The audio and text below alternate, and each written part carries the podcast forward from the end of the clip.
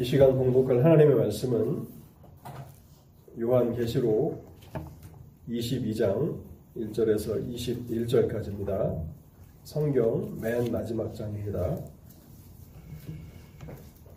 요한계시록 성경 맨 마지막 책, 맨 마지막 챕터를 읽도록 하겠습니다.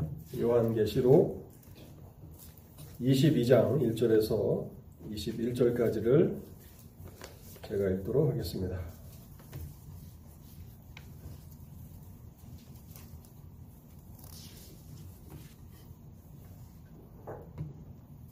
또 그가 수정같이 맑은 생명수의 강을 내게 보이니 하나님과 및 어린 양의 보좌로부터 나와서 길 가운데로 흐르더라.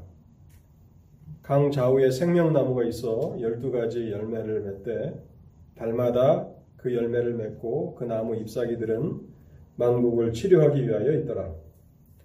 다시 저주가 없으며 하나님과 그 어린 양의 보좌가 그 가운데 있으리니 그의 종들이 그를 섬기며 그의 얼굴을 볼 터이요 그의 이름도 그의 이마에 있으리라. 다시 밤이 없겠고 등불과 햇불이 쓸데없으니 이는 주 하나님이 그들에게 빛이심이라 그들이 세세토록 왕 노릇하리로다. 또 그가 내게 말하기를 이 말은 신실하고 참된지라 주고 선지자들의 영의 하나님이 그의 종들에게 반드시 속히 되어질 일을 보이시려고 그의 천사를 보내셨도다. 보라 내가 속히 오리니 이 두루마리의 예언의 말씀을 지키는 자는 복이 있으리라 하더라. 이것들은 보고 들은 이것들을 보고 들은 자는 나 요한이니 내가 듣고 볼 때에 이 일을 내게 보이던 천사의 발 앞에 경배하려고 엎드렸더니 그가 내게 말하기를 나는 너와 내 형제 선지자들과 또 이 두루마리의 말을 지키는 자들과 함께 된 종들이니 그리하지 말고 하나님께 경배하라 하더라. 또 내게 말하되 이 두루마리의 예언의 말씀을 임봉하지 말라 때가 가까우니라. 불의를 행하는 자는 그대로 불의를 행하고 더러운 자는 그대로 더럽고 의로운 자는 그대로 의를 행하고 거룩한 자는 그대로 거룩하게 하라. 보라 내가 속히 오리니 내가 줄 상이 내게 있어 각 사람에게 그가 행한 대로 갚아주리라. 나는 알파와 오메가요 처음과 마지막이요 시작과 마침이라. 자기 두루마리를 빠는 자들은 복이 있나니 이는 그들이 생명나무에 나아가며 문들을 통하여 성에 들어갈 권세를 받으려 함이로다. 개들과 점술가들과 음행하는 자들과 살인자들과 우상 숭배자들과 및 거짓말을 좋아하며 지어내는 자는 다 성 밖에 있으리라. 나 예수는 교회들을 위하여 내 사자를 보내어 이것들을 너희에게 증언하게 하였노라. 나는 다윗의 뿌리요 자손이니 곧 광명한 새벽별이라 하시더라. 성령과 신부가 말씀하기를 오라 하시는도다. 듣는 자도 오라 할 것이요 목마른 자도 올 것이요 또 원하는 자는 값없이 생명수를 받으라 하시더라. 내가 이 두루마리의 예언의 말씀을 듣는 모든 사람에게 증언하노니 만일 누구든지 이것들 외에 더하면 하나님이 이 두루마리에 기록된 재앙들을 그에게 더하실 것이요 만일 누구든지 이 두루마리의 예언의 말씀에서 제하여 버리면 하나님이 이 두루마리에 기록된 생명나무와 및 거룩한 성에 참여함을 제하여 버리시리라. 이것들을 증언하신 이가 이르시되 내가 진실로 속히 오리라 하시거늘 아멘 주 예수여 오시옵소서 주 예수의 은혜가 모든 자들에게 있을지어다. 아멘. 하나님의 은혜를 구하며 잠시 먼저 기도하겠습니다.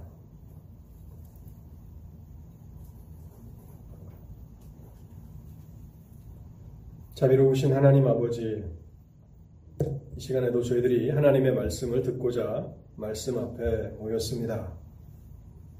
이 시간을 축복하여 주시되 하나님의 말씀을 잘 깨달아 알게 하옵소서. 그리고 들은 말씀이 흘러 떠내려가지 않도록 성령께서 도와주시고 우리의 마음에 새겨지게 하옵소서. 지난날 모세에게 돌판에 율법을 새겨주셨던 하나님, 하나님의 진리가 우리의 마음에 새겨지게 하셔서 하나님을 섬기는 우리의 삶에 끊이지 않고 우리 속에서 불타오르는 열정이 되게 하시고 우리의 의지를 움직여가는 그러한 능력이 되도록 말씀을 통해서 일하여 주시옵소서. 사탄막이 시간을 해방치 못하도록 성령께서 주장하여 주시고 또 말씀을 증거하기 위해서 단에선 부족한 종을 불쌍히 여겨 주옵소서. 말씀의 은혜와 능력을 더하여 주셔서 하나님의 말씀이 결실하는 것을 보게 하옵소서. 이 시간을 주의 성령께 온전히 의탁하올 때에 이 모든 말씀 우리 주 예수 그리스도 이름으로 기도하옵나이다. 아멘. 성경의 마지막 장은 성경의 처음 시작과 깊은 연관을 가지고 있습니다. 성경은 66권으로 되어 있는데 그 쓴 사람도 각기 다양하고 또 쓰여진 연도도 다릅니다. 그럼에도 불구하고 성경의 처음 시작과 성경의 마지막이 깊은 연관이 있다라고 하는 것은 이 성경은 하나님의 영감으로 기록된 책이라는 분명한 증거가 됩니다. 창세기 시작인 성경의 시작인 창세기는 하나님께서 창조하신 에덴 동산에서 에덴 동산에 대해서 기록하고 있는데 성경의 마지막 책 요한계시록 마지막 장은 하나님께서 영화롭게 하신 아름다운 낙원 새 예루살렘 회복된 에덴 동산에 대해서 소개하고 있다는 것입니다. 아담과 하와는 하나님 앞에 범죄함으로 하나님께서 허락하신 아름다운 낙원을 잃어버렸습니다.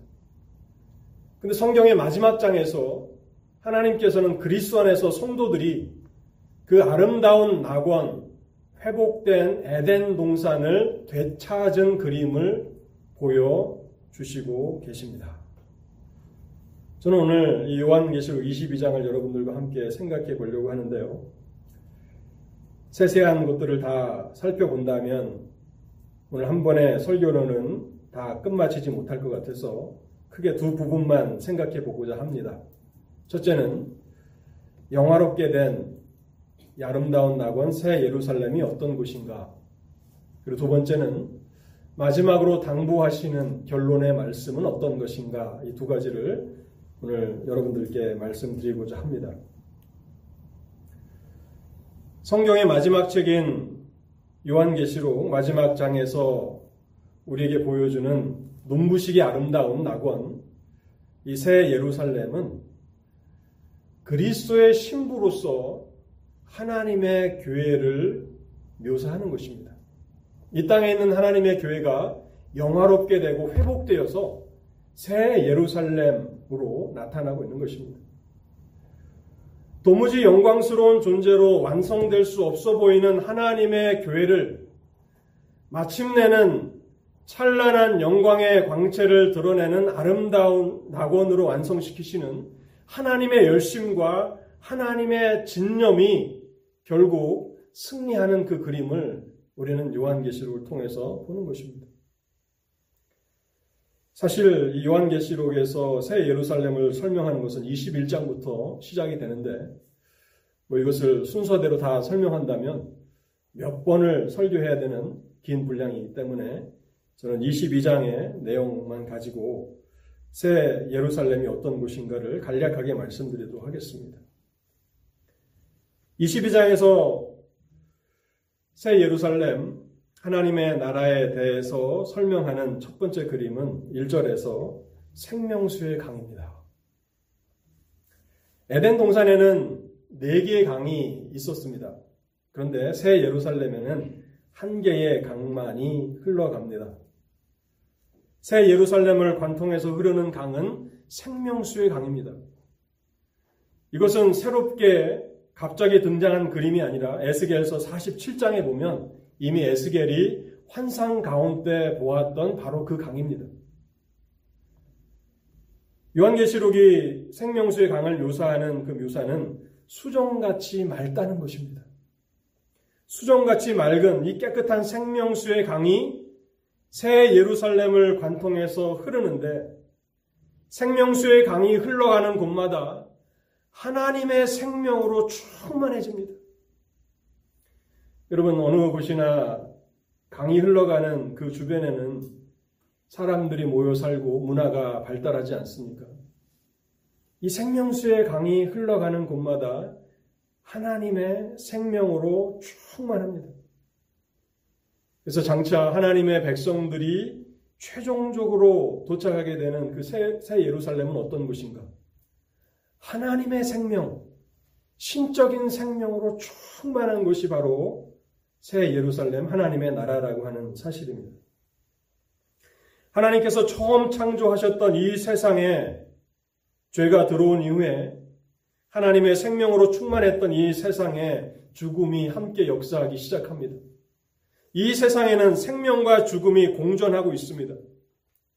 그래서 생명의 탄생으로 인한 기쁨과 행복도 있지만 이 세상에는 더 많은 죽음으로 인한 이별과 고통과 슬픔이 있습니다. 그렇지 않습니까? 생명 탄생에 대한 기쁨과 행복은 짧고 죽음으로 인한 이별과 고통과 슬픔은 참 깁니다. 시편 90편에서 모세가 이 사실을 지적하는데요. 시편 90편 10절에 이런 말씀이 있습니다. 우리의 연수가 70이요 강건하면 80이라도 그 연수의 자랑은 수고와 슬픔뿐이요. 90인생을 살아가도 우리의 모든 인생의 날들이 수고와 슬픔뿐이라고 모세가 그렇게 고백하고 있는 것입니다. 근데 여러분, 낙담하거나 절망하지 마십시오. 하나님께서 그리스도 안에서 구속받은 성도들을 최후로 마지막으로 인도해 가시는 새 예루살렘은 하나님의 생명으로 충만한 곳입니다. 모든 것이 신적인 생명으로 충만하다고 요한계시록은 우리에게 설명합니다. 두 번째 요한계시록을 설명하는 그 그림은요, 2절에 있는데요. 생명나무입니다. 생명나무. 생명나무와 선악과는 에덴 동산에 함께 있었던 나무입니다. 그래서 요한계시록 22장은 창세기와 긴밀한 연관이 있습니다.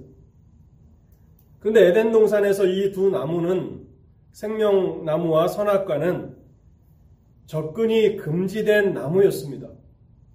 하나님께서 따먹지 말라고 말씀하셨습니다. 그런데 새 예루살렘에서는 하나님의 백성들이 자유롭게 생명나무의 열매를 따먹도록 허락되고 있다는 것입니다. 하나님이 에덴 동산에서 금지시켜서, 금지시켜셨던 그 생명나무를 구속받은 하나님의 백성들은 새 예루살렘에서 마음껏 따먹는다는 것입니다. 이 생명나무가 상징하는 것은요, 하나님의 나라에서 하나님과의 교제가 가져다 주는 완전한 기쁨과 행복을 상징하는 것입니다. 하나님과의 교제가 얼마나 행복한 것인가, 얼마나 기쁜 것인가를 생명나무를 통해서 우리에게 보여주시는 것입니다. 하나님의 나라는 생명수의 강을 통해서 하나님의 생명으로 충만하고 더 이상 죽음이 없고 하나님의 생명으로 충만하고 또한 그곳에서 하나님과의 교제로 인한 기쁨과 행복이 가득한 곳이 바로 하나님의 나라라고 말씀하고 있습니다. 또 세 번째로 새 예루살렘 하나님의 나라를 설명하는 그림은 3절인데요. 그곳은 다시 저주가 없다고 말합니다. 거기에는 다시 저주가 없습니다. 3절 말씀은 에덴 동산과 회복된 에덴 동산인 새 예루살렘과의 확연한 차이를 말씀합니다. 새 예루살렘은 더 이상 죄가 없습니다. 저주가 없습니다. 죄를 범할 수도 없고 죄로 말미암은 죽음도 없기에 그곳에는 이별도 슬픔도 눈물도 없습니다. 하나님께서 창조하셨던 에덴 동산에는 타락의 가능성이 있었죠. 그 실과의 열매를 먹는 날에는 정령 죽으리라고 하는 그러한 엄중한 경고가 있었습니다. 그런데 새 예루살렘에는 다시 저주가 없습니다.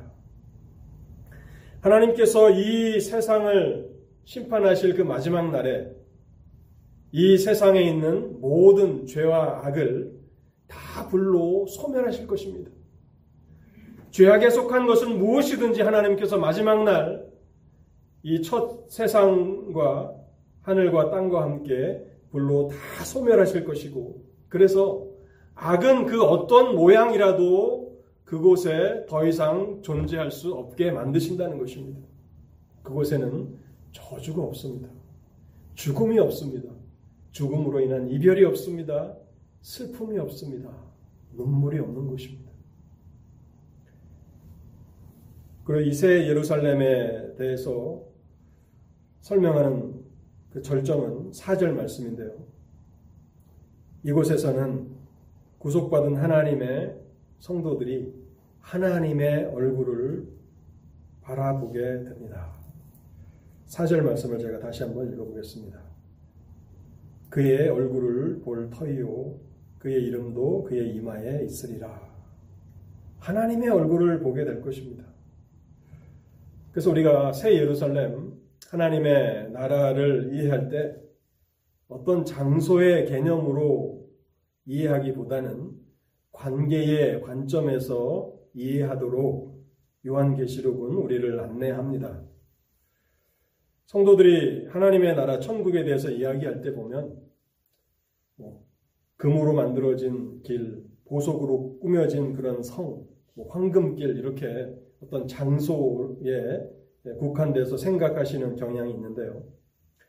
물론 요한계시록 21장에서 새 예루살렘을 설명할 때는 각종 보석으로 꾸며진 아름다운 곳이라고 말씀하고 있지만 22장은 새 예루살렘 내부에 대해서 21장은 외부, 겉에서 바라보는 모습이고 22장은 안에서 바라보는 모습인데요.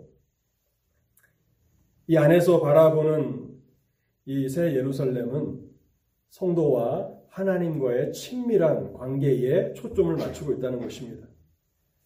21장에서 많은 보석으로 꾸며졌다라고 하는 그 설명도 그것이 보석으로 꾸며졌고 금으로 치장되어 있기 때문에 귀하다 그런 말씀이 아니라 21장의 핵심은 하나님 아버지께서 그리스도의 신부인 하나님의 교회를 보화와 같이 귀하게 여기신다는 것입니다. 우리가 금은 보화를 귀하게 여기는 것처럼 하나님이 보실 때에 그리스도 안에서 회복된 하나님의 교회를 보화와 같이 여기시고 그렇게 사랑하신다라고 하는데 21장에 초점이 있는 것입니다. 그리고 22장에서는 이제 우리가 그곳에서 하나님과 친밀한 교제를 누리게 되는데 하나님이 그 백성들에게 주시는 축복의 절정은 이제 우리가 죄를 벗고 주님과 함께 한 집에서 영원토록 살아간다는 것입니다. 한 집에서 영원히 살아가는 것입니다. 하나님과 함께. 이 세상에서 하나님의 임재와 영광은 한정된 곳에만 임했습니다. 구약의 성막에 임했었고 또 솔로몬 성전이 지어진 이후에는 성전에 임하셨습니다. 그리고 성육신하신 하나님의 아들 예수 그리스도 위에 하나님의 영광이 임하셨고 지금은 하나님의 교회에 임하십니다. 그런데 우리의 죄악은 우리로 하여금 하나님의 영광을 바라보는 우리의 눈을 흐리게, 흐리게 만듭니다. 여러분이 보실 때 지상에 있는 하나님의 교회는 아름다운 곳입니까? 영광스러운 곳입니까? 찬란한 곳입니까? 여러분의 마음과 사랑을 두기에 충만한 곳입니까? 하나님의 교회는 그러한 모습으로 보이지 않을 수 있습니다. 그 이유는 우리의 거룩함이 부족하기 때문에 그러한 것입니다. 우리의 죄는 하나님의 영광을 바라보는 데 있어서 큰 장애물입니다. 하나님이 영광 가운데 계셔도 우리의 죄가 하나님의 영광을 가리우기 때문에 하나님의 영광을 바라보는 것은 지극히 제한적일 수밖에 없는 것입니다. 그런데 새 예루살렘 하나님의 나라에서는 어떻게 됩니까? 이 땅에 그리스도 안에 있는 모든 하나님의 백성들이 완전한 거룩함을 소유하게 된다는 것입니다. 모든 죄를 다 벗어버리고 완전한 거룩함을 잊게 되고 어떠한 방해나 어떠한 제한도 없이 하나님의 영광을 바라볼 수 있게 된다는 것입니다. 이것이 하나님께서 하나님의 백성들에게 허락하시는 최고의 축복입니다. 요한일서 3장은 요한이 이 사실을 언급하고 있는데요. 요한일서 3장 2절과 3절을 제가 읽어보겠습니다. 사랑하는 자들아 우리가 지금은 하나님의 자녀라 장래에 어떻게 될지는 아직 나타나지 아니하였으나 그가 나타나시면 우리가 그와 같을 줄을 아는 것은 그의 참 모습 그대로 볼 것이기 때문이니. 지금은 우리의 죄악 때문에 또 성화가 완전히 이루어지지 않았기 때문에 하나님의 그 아름다우신 그 영광을 바라볼 수 없지만 그 날에 그곳에서는 모든 성도들이 하나님의 영광을 하나님의 모습 그대로 바라볼 수 있다고 말합니다. 그러면서 이런 말씀을 덧붙입니다. 주를 향하여 이 소망을 가진 자마다 그의 깨끗하신 것 같이 자기를 깨끗하게 하느니라. 하나님의 영광을 보고자 하는 그 소망은 우리의 성화에 있어서 큰 운동력이 되는 것입니다. 그 마지막으로 요한계시록 22장이 새 예루살렘에서 묘사하는 그 묘사는요, 5절 말씀인데요. 성도들이 그곳에서 세세토록 왕노릇 한다고 말씀하고 있습니다. 세세토록 왕노릇 하리로다. 성도들은 새 예루살렘에서 왕 같은 지위와 영광을 누리게 될 것입니다. 새 예루살렘에서 성도는 만왕의 왕이신 하나님을 섬기는 종들인 동시에 왕이라고 말씀하고 있습니다. 많은 분들이 하나님의 나라에 대해서 생각할 때에 궁금증을 느끼시는 것이 그곳에서 성도들은 무엇을 하며 지낼까라고 하는 질문일 것입니다. 거기에 대해서 요한계시록은 3절에서 이렇게 답합니다.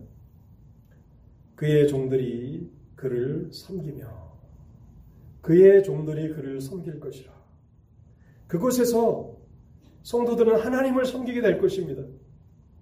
이 땅에서 구속받은 하나님의 백성들이 하나님을 섬겨 나가려고 할 때 많은 부족함들이 있습니다.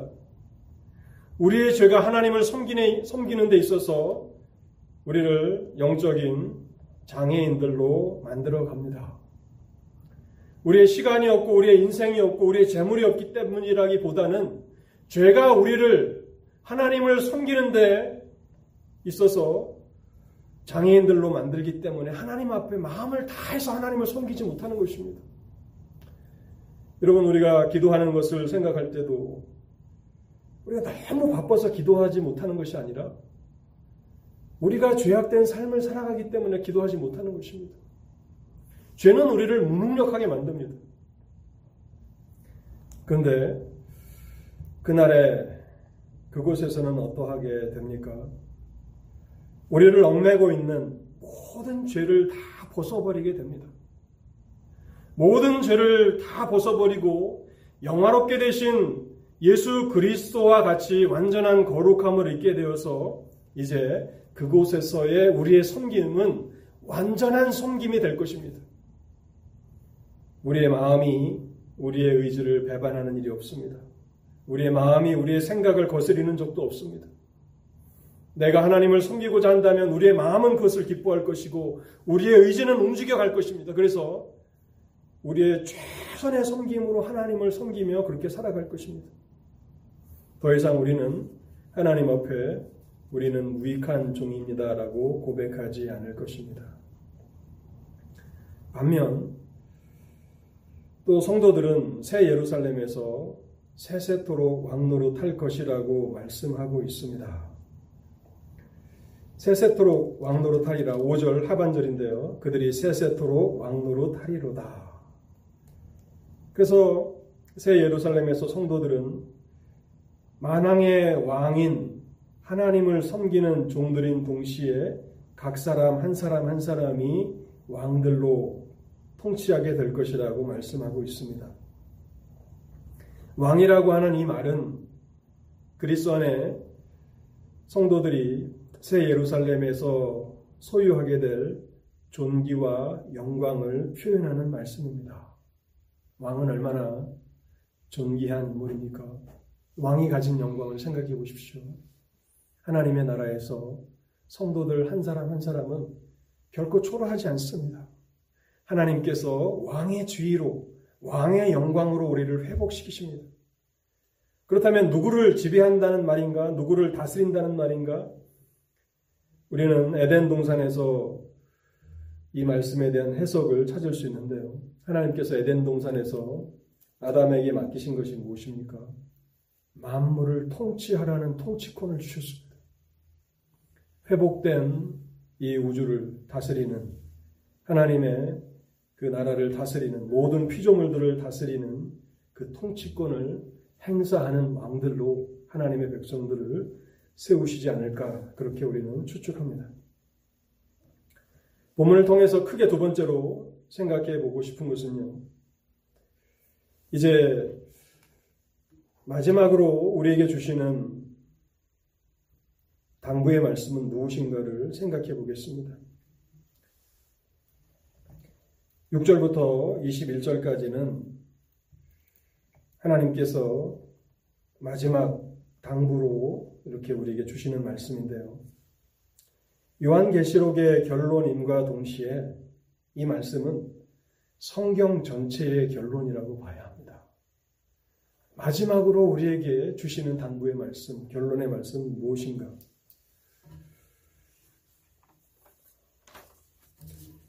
첫 번째는요, 말씀을 지키는 자가 되라는 그런 말씀입니다. 7절을 제가 읽어보겠습니다. 보라 내가 속히 오리니 이 두루마리의 예언의 말씀을 지키는 자가 복이 있으리라. 주님은 내가 속히 오리라는 그 말씀을 세 번 하셨습니다. 7절과 12절과 20절에 세 번 내가 속히 온다고 그렇게 말씀을 하셨습니다. 그리고 12절 말씀에 보면요. 당부하시면서 내가 상급을 줄 것이라고 말씀합니다. 보라 내가 속히 오리니 내가 줄 상이 내게 있어 각 사람에게 그가 행한 대로 갚아주리라. 우리가 상급을 논할 때 이것은 우리가 오해하기가 쉬운데요. 이 상급은 우리가 하나님을 위해서 얼마나 많은 헌신을 했고 봉사를 했고 선행을 했는가를 따져서 거기에 근거해서 하나님을 주시, 하나님께서 보상을 주신다는 그런 의미는 아닙니다. 이 상급이라고 하는 것은 하나님의 은혜로 구원받은 자가 하나님께 보답하고자 하는 감사한 마음에서 비롯된 것이어야 합니다. 하나님 앞에 행하는 모든 그 선행은 이 감사함에서 시작되지 않는다면 하나님 앞에 연락될 수가 없습니다. 그래서 은혜로 구원받은 그 감사하는 마음에서 하나님의 은혜에 보답하고자 하는 그러한 동기에서 우리가 하나님을 섬겨나가는 것이고 또 하나님의 일에 동참하는 것인데 하나님께서 그것조차도 기쁘게 여기셔서 우리를 인정해 주신다라고 하는 것이 상급이라는 단어로 표현되는 것입니다. 우리가 어떠한 일을 해서 하나님으로부터 무엇인가를 받아낸다라고 하는 개념은 이 상급의 의미가 전혀 아닙니다. 감사함에서 하나님의 은혜에 보답하고자 하는 마음에서 시작되는 것인데 하나님은 그것을 기쁘게 여기시고 우리에게 그것을 인정해 주신다라고 해서 상이라는 그런 말로 표현하고 있는 것입니다. 말씀을 지키는 자가 되라라고 말씀하고 있습니다. 보라 내가 속히 오리니 이 두루, 두루마리의 예언의 말씀을 지키는 자가 복이 있다. 말씀을 행하라는 것이죠. 근데 이 말씀은 요한계시록 1장에서도 이미 강조하셨던 말씀입니다. 요한계시록 1장 3절에 보면요. 이 예언의 말씀을 읽는 자와 듣는 자와 그 가운데 기록한 것을 지키는 자가 복이 있나니 때가 가까움이라. 어떻게 우리가 하나님의 은혜에 보답할 수 있습니까? 어떻게 하나님 앞에 감사의 마음을 표현할 수 있습니까? 물론 우리가 헌금을 드린다고 그렇게 말씀할 수 있지만 요한계시록에서 마지막으로 우리에게 강조하는 것은 그러한 감사의 마음이 있고 은혜에 보답하는 마음이 있다면 말씀을 지키라고 말씀합니다. 말씀대로 행하라. 우리 주님이 이 일을 얼마나 기뻐하시는지 마태복음에 보면요.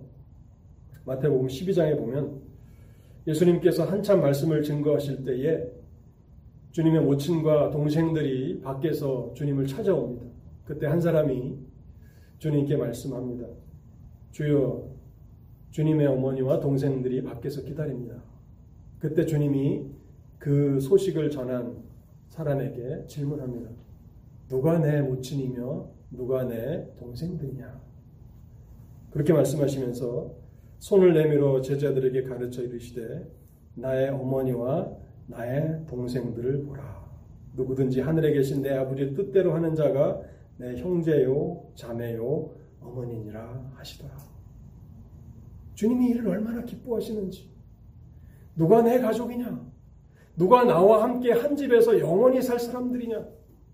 말씀을 행하는 사람들이라. 말씀을 읽고, 말씀을 듣고, 말씀을 지키는 사람들이라고 말씀하고 있는 것입니다. 그래서 주님의 오심을 준비하는, 재림을 준비하는 그 삶은 말씀을 행하는 삶입니다. 두 번째는요, 두 번째로 주님께서 당부하시는 그 말씀은 보혈의 샘에서 죄를 씻으라고 하시는 말씀입니다. 14절을 제가 읽어보겠습니다. 자기 두루마리를 빠는 자들은 복이 있나니 이는 그들이 생명나무에 나아가며 문들을 통하여 성에 들어갈 권세를 받으려 함이로라. 여기 자기 두루마리를 빤다. 두루마리, 겉옷을 말하는 것입니다. 겉옷을 빠는 자들이 복이 있다고 말씀합니다. 이 두루마리는 우리의 행실입니다. 우리의 생각과 언행과 행실을 말하는 것인데요. 우리의 겉옷은 죄로 말미암아서 심히 더럽혀져 있습니다. 스가랴서 3장 3절에 보면 대제사장 여호수아가 나오는데 이렇게 성경은 쓰고 있습니다. 여호수아가 더러운 옷을 입고 천사 앞에 서 있는지라. 우리의 그 두루마리가 우리의 행실이 우리의 언행이 하나님 보시기에 심히 더럽혀져 있다는 것입니다. 그래서 두루마리를 빠는 자들이 복이 있다. 두루마리를 빨라고 말씀하시는 것입니다. 어떻게 우리는 우리의 겉옷을 깨끗하게 할 수 있습니까? 요한계시록 7장에 이미 그 답을 주셨습니다. 7장 13절과 14절을 제가 읽어드리겠습니다. 장로 중 하나가 응답하여 나에게 이르되 이 흰옷 입은 자들이 누구며 또 어디서 왔느냐? 내가 말하기를 내 주여 당신이 아시나이다 하니 그가 나에게 이르되 이는 큰 환란에서 나오는 자들인데 어린 양의 피에 그 옷을 씻어 희게 하였느니라. 어린 양의 보혈의 샘에서 우리의 죄를 씻으라고 말씀하고 있는 것입니다.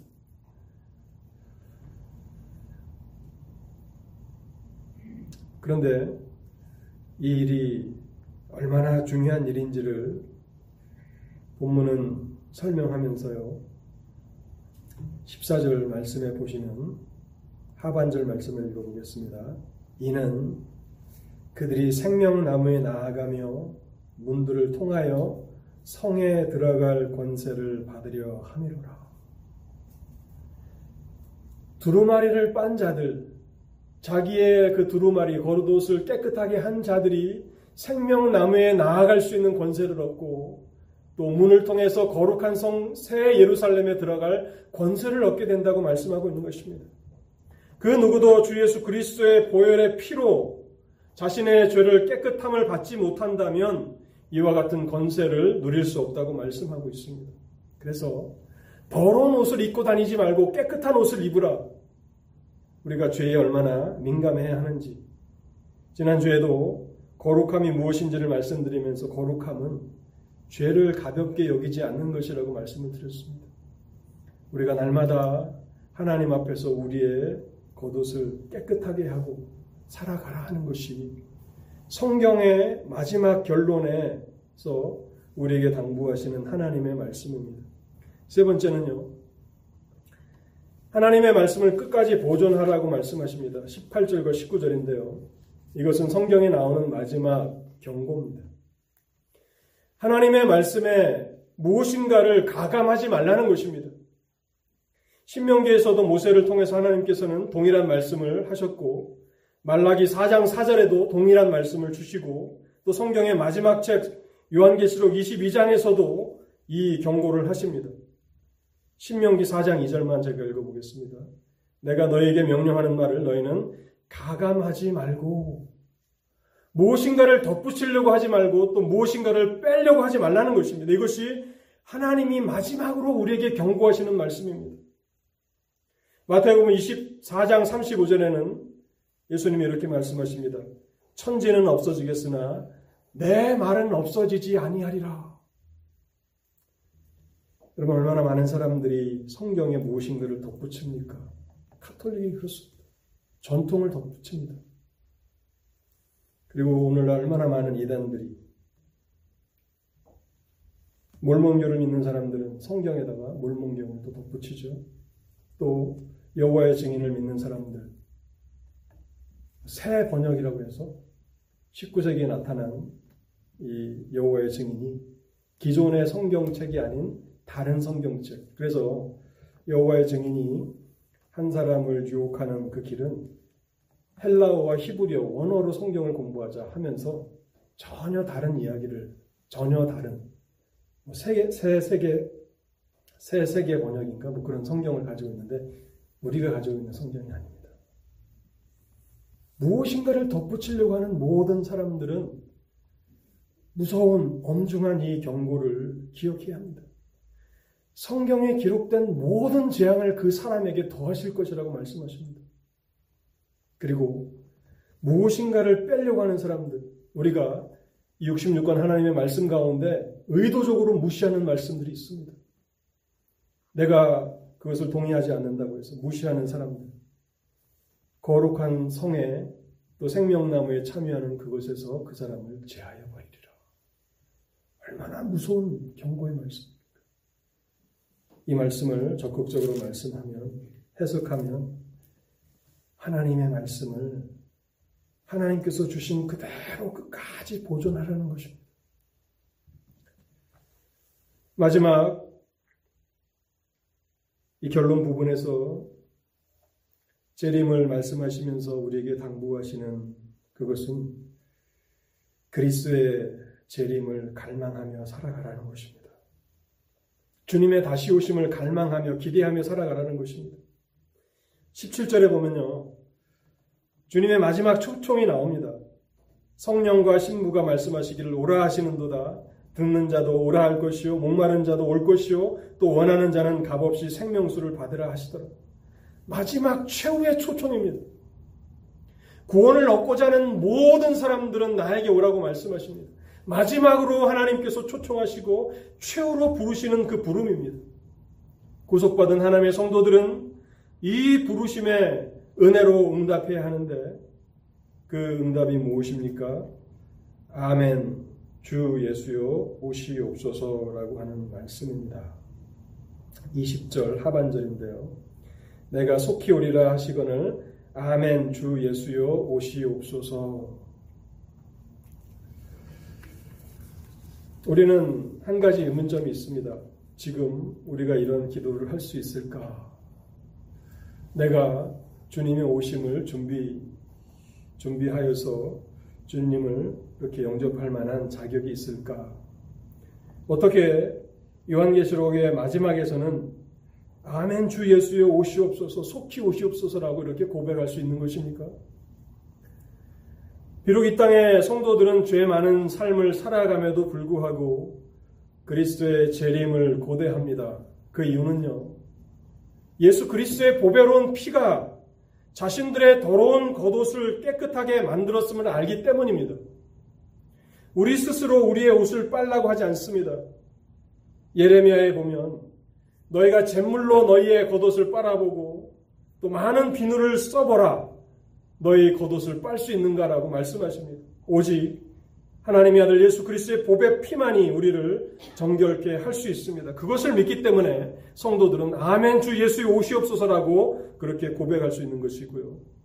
또한 그날에 왕과 같은 존귀를 누리게 하시고 영광을 누리게 하시는 것은 그리스도 안에서 거저 주시는 은혜로만 이루어진다는 것을 알기 때문에 이렇게 담대히 응답할 수 있는 것입니다. 성경 마지막 장 마지막 구절이 무엇입니까? 주 예수의 은혜입니다. 주 예수의 은혜가 모든 자들에게 있을지어다. 아멘. 성경의 마지막 결론이 하나님의 은혜를 말하고 끝난다는 것입니다. 그것은 새 예루살렘의 그 문들을 통해서 들어가는 그 어떤 사람도 하나님의 은혜가 없이 들어가는 사람이 없다는 것입니다. 주 예수 그리스도의 보혈의 능력을 통해서 자신의 겉옷을 빤 사람들이고 하나님의 은혜로만 그 영광과 존귀로 부름을 받은 사람이라는 것입니다. 그래서 우리는 이 사실을 생각하면서 어떻게 하나님 앞에 감사할 수 있습니까? 어떻게 이 은혜에 보답할 수 있습니까? 말씀을 지키는 삶이고 또 보혈의 샘에서 날마다 자신의 겉옷을 깨끗하게 하는 삶이고 또 말씀을 보존하는 삶이고 또 그리스도의 재림을 갈망하는 삶입니다. 오늘 이 말씀을 생각하시면서 우리 성찬으로 나아가도록 하겠습니다.